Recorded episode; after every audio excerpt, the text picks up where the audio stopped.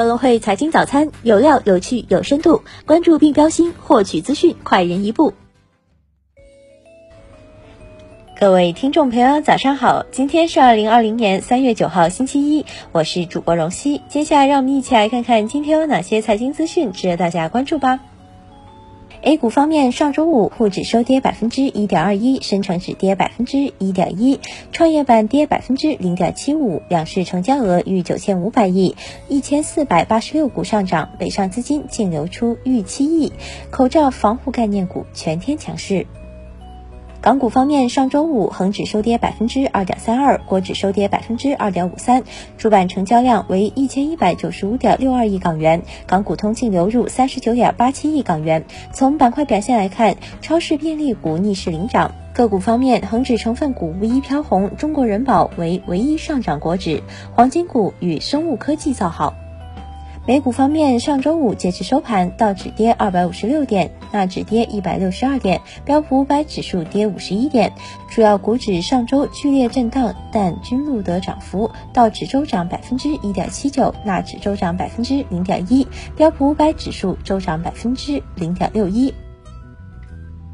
据彭博，周六沙特大幅降低售往欧洲、远东和美国等国外市场的原油价格，折扣幅度创二十年以来最大，以吸引国外炼油厂购买沙特原油。与此同时，沙特还私下告知市场参与者，如有需要增加产量，即便产量值达到一千二百万桶每日的记录水平，因冠状肺炎病毒疫情导致的需求降低状况，将因沙特增产而变得雪上加霜。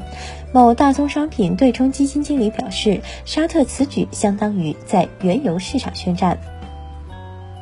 沙特内政部当地时间八号下午发布通告称，在东部省卡提夫地区采取临时封城措施，以防止新冠肺炎疫情蔓延。黎巴嫩总理哈桑·迪卡普七号宣布，因外汇储备短缺，黎巴嫩将不会支付九号到期的十二亿美元债券债务。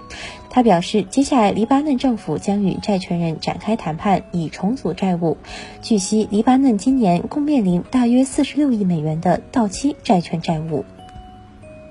三月五号，深圳市住房和建设局通过最新一期市政府公报正式印发《深圳市人才住房和公共租赁住房筹集管理办法》。根据该办法，符合条件的住宅、商务公寓租赁用房、城中村房源以及经依法处理后的没收类违法建筑，满足安全条件的房源，都可以筹集作为人才住房和公共租赁住房。据日前发布的二零二零年第三批新能源汽车推广应用推荐车型目录，特斯拉有望国产的 Model 3长续航版本已赫然在列。根据备案信息，该版本续航里程达六百六十八公里，比此前进口版的续航里程还多了四公里，而储能装置种类仍然确定为三元锂离子电池。美国联邦航空局当地时间六号对波音公司开出一千九百七十万美元的罚单，原因是波音在未经许可的情况下，在数百架七三七系列客机上安装传感器。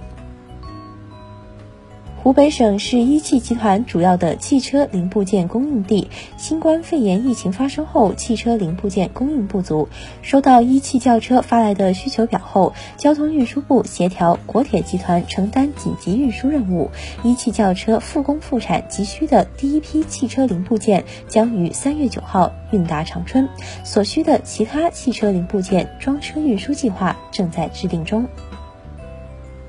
富士康河南各厂区到岗总人数已达十八万，复工复产率超过百分之八十。北京市阶段性减免三项社会保险单位缴费，预计全年将为用人单位减负五百多亿元。再来关注一下市场方面的消息。